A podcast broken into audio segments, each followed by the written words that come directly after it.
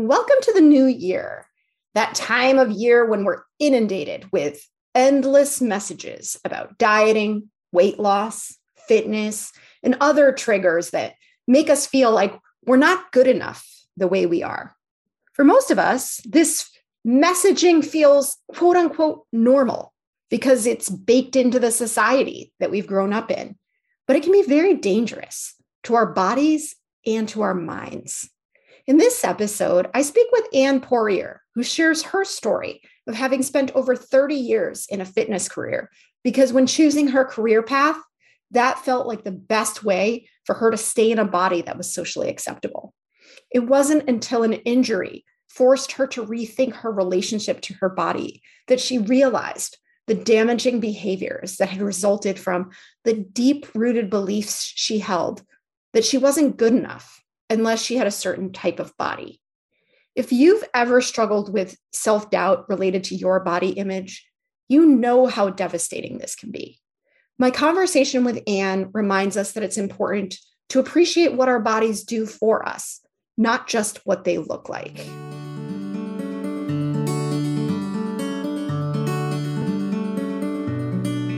Welcome to the Impostor Syndrome Files. My name is Kim Meninger, and my personal mission is to help women overcome imposter syndrome and advance your career with confidence. Each week, I interview a new guest to share how they've navigated self doubt to achieve success. The more we share our stories, the more we destigmatize imposter syndrome, recognize that we're not alone, and empower ourselves to access the tools and resources that can help us. Thank you so much for listening and sharing. Welcome, Anne. I'm really looking forward to this conversation today. And I'd love to start by inviting you to introduce yourself. Sure. Well, thank you for having me, Kim. I'm excited to share a little bit about um, my own imposter syndrome file, I guess is the best way to say it. Um, my name is Anne Poirier, and I worked in fitness in the fitness industry for over 30 years. And really, my body was my identity. And I think that that's what I always was thinking about. That's what I was always um, acting as if I was the fit person, always worried about what other people were thinking about me, always making sure I was acting according to who I was with, depending on if it was an owner of a gym or a fitness facility or if it was the class that I was teaching or any of those things. So I was always kind of stepping into whatever role I needed to step into. So with that 30 years, um, I just had a little bit of a, a switch in the way that I saw myself due to some injury. And so now I work with women to help them feel more comfortable and confident in their bodies, no matter what size or shape or weight they are, so that we can be more confident and step into being ourselves. So that's what I do now. But I spent many, many years in fitness. So it's been a, an interesting switch over for my career. That is so fascinating. As I was saying to you before we hit record, this is such an important part of the confidence conversation. And for mm, most of the conversations that I've had so far, we've really talked about work as the biggest source of our identity. And this body piece is so important, especially for women, because of the messaging that we've all been given implicitly or explicitly throughout our lives. I want to pick apart your story a bit because there's so much there that I can imagine will be helpful. So, how did you get into fitness in the first place? Well, it's interesting because uh, as growing up as a kid, uh, I was a tomboy, but I didn't really fit in with the way I looked with the other girls. So, you know, short hair, stocky build. Uh, I was a chubby little baby. That's the way my dad described me. My mom described me as stocky and sturdy. And I think that those those words and phrases really planted seeds in my head that I'm not quite right. I was adopted, so there's another little int- you know piece of the equation that's there. And I remember, and I write this. I write. I, I wrote about this in my book. Um, running upstairs to play football with my brother, and he and his friends had this nickname for me called Annie Fanny Farmer. And so they'd have this little rhyme, Annie Fanny Farmer, that they would say. And all I heard was Fanny. And so it was my interpretation of their words. And I must be not right. My fanny's too big. And then all of a sudden the fat word came in. And I just took on this identity of being um, a, being too fat for who I'm supposed to be. You know, my dad always weighed himself. My mom always weighed herself. It was very, you know, we we talk about this image like you shared in our society and the way that we're supposed to look in our bodies and the way that society has told us and cultures have told us that we should look this way and that can can really harm i think young girls at a, a very early age and that's really when my disorder started. I had an eating disorder at 12 and that's i just fell into fitness because i figured it was the career that would keep me in a body that was acceptable to society. Wow. Wow. And it's it's amazing how you're able to go back and connect those dots. Some of the messaging i think is on the on behalf of the people delivering it they don't necessarily intend any harm right i'm thinking of the the language that you described of, of stocky or sturdy or you know those mm-hmm. kinds of things probably your parents had no idea that that's how you were translating exactly words were mm-hmm. you able at any point to have a conversation with them later about that influence not really because i think what i've done is i've taken responsibility for my own brain mm. kind of holding on to all of these things you're exactly right they didn't mean any babies are chubby and cute, right? That's the way we describe them all the time.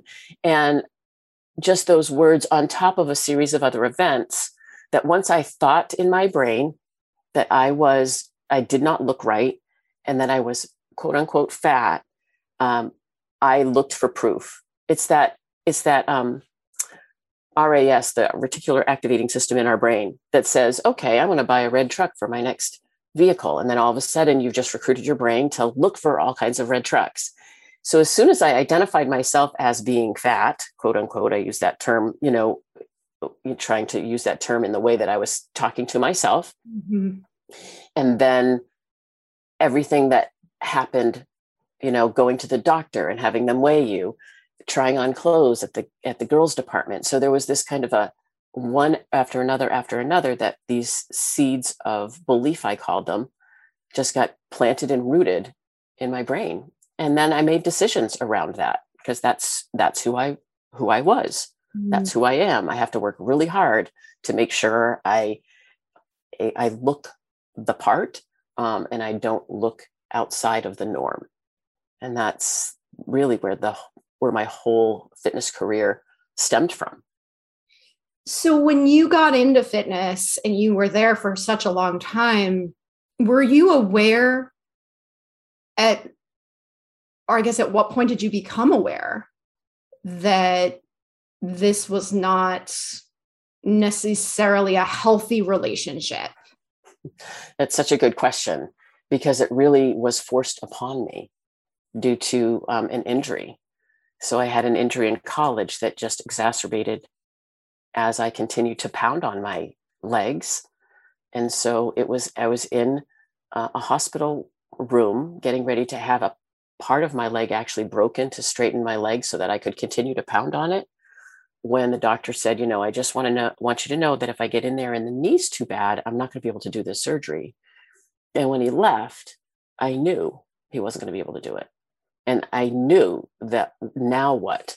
Now what am I supposed to do? like this whole flood of emotion came through me and it was i can look back and say that was the best thing that happened to me because it made me step back from my my life a little bit and take a take a completely different perspective of where i was going what i was doing how was i actually um, being part of the problem when it comes to uh, society and diet culture and all of that i was promoting that in fitness. And that's when I really started to shift my thought process around all of it and said, wait a minute, there's got to be another way. There's got to be something different that we can do here. Well, it's it's really interesting to me that, and I, I'm not suggesting that you didn't have an array of emotions in response to that, right? But the fact that you're highlighting this there's got to be a, a better way is I could also imagine a scenario in which you were devastated, where this oh. was just completely sweep pulling the rug out from underneath you and having been had this identity that was so tied to your body for so long might not have moved you in a direction of thinking how can i support other women but might have just broken you in some way mm. yeah and i i don't know other than reaching out for help and realizing i was struggling. Yeah i think the early the early eating disorder and then having relapses and realizing i'm not helping myself. And is this the way? I have two daughters. They're adults now um, young adults. Is this the way that i want to be a role model for them as they move through their lives? And being very saddened by the fact that i was not there for them in the way i wish i had been. You know forgiving myself obviously and and being forgiven by them because i i was obsessed with other things. But the relationship we have now is so much different and better. So i do believe that there was a driving force with them as well as just realizing that i was continuing to move towards other medicators you know and when i say that anything else that could numb me from the feelings you know so it was food it was exercise it was alcohol it was scrolling was you know searching through social media right? So all of those things to just take your brain away from the pain mm. and realizing that that wasn't helpful either. And yeah yeah well and it's so it, it's so interesting too because i think that we have in our minds an image of what unhealthy medicators as you describe them are right? And we we know substance abuse we know eating disorders um, are often a cover for an underlying problem that we're not addressing. It's a it's a way of detaching from the pain. But it's interesting because fitness can be perceived as something that's a healthy choice, right? If you're exercising and you're taking care of yourself, that might be seen as go you, right? Like that's a great thing to do. So, for people who are listening to this, how do you distinguish between healthy fitness and caring about your body in a way that is healthy and productive versus where it may be has crossed that line into dysfunctional or harmful? It's um, that's another good question, and I really believe it's why are you exercising? You know, what's the outcome that you're looking for? Is it to be stronger? Is it to be more flexible? Is it to be able to, you know, get down on the floor and get up and carry things and and live your life to the fullest? Or is it to lose weight? And is it to um, shrink your thighs? And is it to make you look different? And for what reason. So I believe it becomes the why behind fitness and exercise. And I've actually shifted, I shifted away from using the word exercise a little bit and just movement and joyful movement and what feels good for your body. And if you like what you're doing, you're going to do it. If you hate it and if it's forced, then, you know, that's not always so helpful. So, and it's not as sustainable too. Yes, that's really true. And I'll say from my own personal experience, I've certainly had my own battles with this this whole conversation that we're talking about of um, never feeling like my body was right for whatever comparison group, you know, and we just we grow up with these expectations and these images and you know, as I got older and I had kids and I have a husband who loves me for who I am, I started to get a little bit comfortable, especially during the pandemic where we had, you know, easy access to snacks and things. And I, I put on some weight and wasn't really mindful about it. And I remember this was probably the first time in my life where I thought, okay, what's my motivation here? What is, is this because I'm being self conscious? Is, is this an extension of some of my other challenges that I faced? And I, you know, I really got to this place where I said, you know, no, I'm going to be 50 not too not too long from now. I have two young boys. I want to be able to keep up with them. I want us to be able to go on vacations where we we went to on a national park tour not that long ago and it was pretty intense in terms of physical activity. I want to be able to be take part in those kinds of physical activities and to be a role model for them in that way. And that really helped me because it's not only motivated me, I've, I've lost, you know, 20 pounds or so since since I started. I exercise more regularly. I feel better, but I'm not tied to this superficial image of, you know, the, the ideal woman on the cover of a magazine. I think because I'm older too, but I really like what you're saying about understanding your why. And it's not sustainable to to always be trying to be somebody that you're you're not or to to have these re- unrealistic expectations especially as we're moving through different stages of our lives.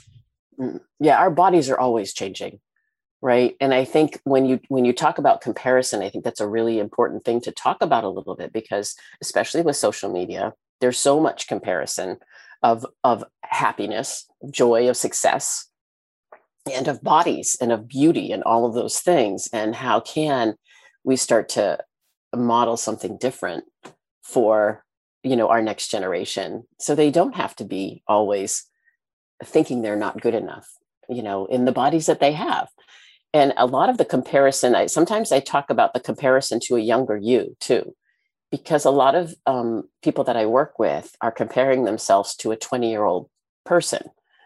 And oh well if i could just if i could just lose the weight because i was i looked good there they're looking back on a picture and i will ask well how did you feel when you were there? And they would always say well i didn't like myself while i was there mm-hmm. right? Because in the space they're always looking for something else or wanting to be something else or wanting to look different. So the comparison of not only other people in our world but comparison to yourself is not usually helpful because you've lived a whole lot of experiences between you know when you're 20 or 30 and when you're 50 there's a lot of stuff that goes on in there and a lot of other our bodies change and they are going to continue to change. I'm not going to look the same in 10 years. So you know it's how can we start today seeing our our bodies differently and starting to appreciate what they do for us versus what they look like Right. Yeah, that's mm. a powerful statement right there. And I'm curious because this was such a big part of your life. What resources helped you to get from that mindset to the mindset that you have today? Well, I think that body image when I when I looked at my own body image and my own kind of body dysmorphia and I I laid it out on a timeline. I did a little body timeline for myself so I kind of saw how my body changed throughout the years, depending on circumstances, depending on what was going on. And that helped um, when I chose to switch careers. I went back to school to get my eating disorder certification at a graduate program at my alma mater, believe it or not, and um, where I had been disordered before. but um, so a little bit of memory there, but it was actually really a great full circle. And so some of the resources, Health at Health at Every Size is a great book and Intuitive Eating is a great book. Those two resources have really been inspirational in my own recovery journey. And that's kind of why I wrote my own book was to just share my story and to let people know that they're not alone and that we have these thoughts and beliefs about ourselves that we can question. Um, there's a couple of other great books, uh, Body Kindness, um, and the body keeps the score which is really interesting because that's about trauma and different ways that our body holds on to certain things. So there's some really great resources out there around all of this. Oh that's really great to know because i'm imagining that there are people listening who would think i don't even know where to start. I'm seeing myself in your story but i don't even know where to start mm, yeah and in the in the book at the end i do have some resources you know because i i asked for help and i think we we sometimes think asking for help is weakness, but asking for help is the the most courageous thing we can do because we're becoming aware of something that's not that is something that's not right with us and I need some help here. And who do I turn to? What do I need? What kind of help do I need? Sometimes it comes from books, sometimes it comes from therapists, sometimes it comes from medication. You know, sometimes it can come from a doctor, but it's it's seeking the help that you that you need for what's going on with you. I'm glad you said that about asking for help as a courageous act because I couldn't agree more. And so this is your work, right? This is what you do. How do you what are some of the ways that you help people? I listen to their stories. And I think one of the biggest pieces of the work that I do is I validate every single thing that people have gone through. I have not had somebody surprise me with any of their story.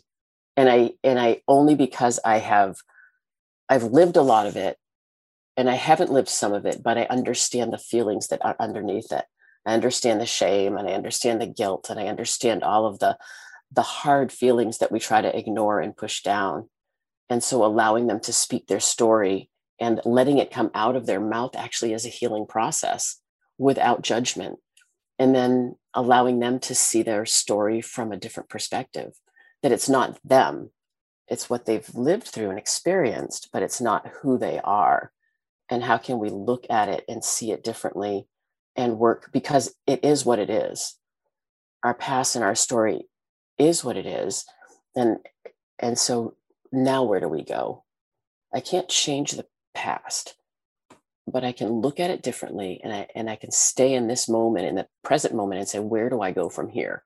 With all that that happened and with all the beliefs that i held on to tightly what beliefs are here to stay? What beliefs do i want to hold on to? What what beliefs support me? What's working? And then what's not really working, what's not supporting me. It might have supported me and been a lifesaver 20 years ago, but now it's not supporting me. And we can we can actually thank that particular belief system for you know 20 years ago helping you get through in a, a really emotional time because it did. You didn't know how you didn't have any other tools to move through it. And so it helped you know? So i, I sometimes will say thank goodness for the food Mm. You know, the food the food sometimes saves us from ourselves in certain periods of time. And yet now it's it isn't doing that, serving that same purpose. So how do we move forward from here? Oh, I love that idea of recognizing the purpose and the role that it played at a different point and that you simply don't need that anymore. There's another way. Mm. Yeah. yeah. So you mentioned having daughters.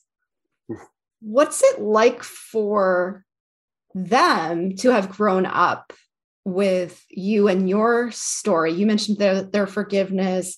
Did you have conversations out loud around this? How did how did you get to a better place with them? I, that's exactly what I, I had to do. I first wrote a forgiveness letter, an, a letter forgiving, you know, asking for their forgiveness, but an apology to my daughters, you know, missing out on certain events. I don't think that they remembered certain things. Um, I can feel them more than they can remember them, but I don't remember certain events because my brain was somewhere else. You know, I was off somewhere else thinking about this or that or how many calories is it, you know, all the numbers and the things that would go on in my head. And so I missed out a lot on what what they were doing although I was always present, but not present, mm. if that makes sense. So we did have some conversations, as, and as I learned more, I shared more, and I shared the books that I was reading, and I shared the the information that I was learning, and I had no idea about this, and I had no idea about this, and did you know that? And they are, uh, they have grown up to be comfortable and confident in their bodies, and you know, I I keep my fingers crossed. My oldest just had a baby and she's, you know, this is my body and she's she's doing her workouts because she likes to do them and she feels good doing them. She keeps, you know, it keeps her strong. Um, but she's like, yeah, my body will be whatever. So she goes in a, in a in a year or so, mom, there'll be things in my closet that we'll just have to, you know, get rid of or whatever. So she's very, you know, I just love seeing that attitude around her body changing as she's getting older. So, mm. what a gift to both of them because even had you not had your story, they would have been exposed to the same media and societal pressures that the rest of us have been. And so their opportunity to learn from you and to be able to approach this head on in ways that many women aren't is such a gift. Yes. And I think that they still, you know, there are still those moments because we all get them, especially I think this time of year where it's everywhere you look. You know, and that that always it's always such a hard time of year for me, even just to see it over and over and over again. And why can't people know the truth about this or the truth about that or all the stuff that goes on in my head? But that's my stuff. It's not, it's not, you know, the, the beauty industry and the weight loss industry are billion dollar industries. So they're going to keep doing their thing. And I'm a person fighting for, for something different. And there's a, a, series of us that are doing that you know lots of anti-diet coaches out there now and intuitive eating coaches and body confidence coaches who are doing this work. So there there are places to go for for some help and support in this in this space.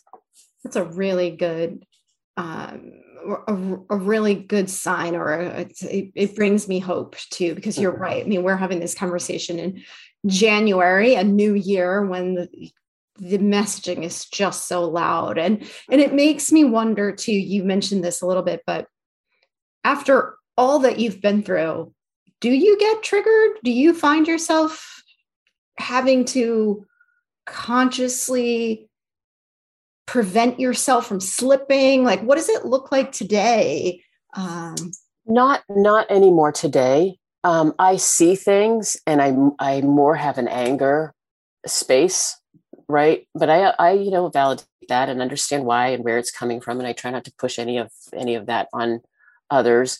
So it doesn't trigger me as it used to. It i mean even even during healing there were triggering times and every once in a while um, when there's someone close to me that's doing something that i might not necessarily agree with or i i just have to have conversations with myself and say this is this is theirs and you know i can shift my conversation away from body. And we don't have to talk about weight. We don't have to talk about body and we don't have to talk about foods. We can, there's plenty of other things we can talk about. So um, I, I call it my own sandbox. Like my body is my sandbox. And so if I want somebody to talk about my body, I'll invite them in. But for the most part, it's, it's not it's not their body. It's not their business, right? It's my body, and and their body is their body. So they get to they get to set their own sandbox. Exactly. they can play in their sandbox. And if they want me in there, I'll go in and play with them. But yeah, I like that a lot. And, eh, you know, just one of the things that I was thinking about going back to what we talked about as some of the medicators is, you know, if it's a substance abuse problem, it's really hard to go back to any kind of a moderating or uh, moderate i'm not sure what the right word is there moder to drinking in moderation or using a substance in moderation. And so a lot of people who've overcome substance abuse have had to let go of those substances entirely. But obviously we can't let go of food and exercise. And so when you think about just taking care of yourself today and whatever kind of exercise you do or eating thoughtfully that you do would you say that it's been primarily the mindset shifts and that have helped you to stay on a path that's still healthy but doesn't cross that line into the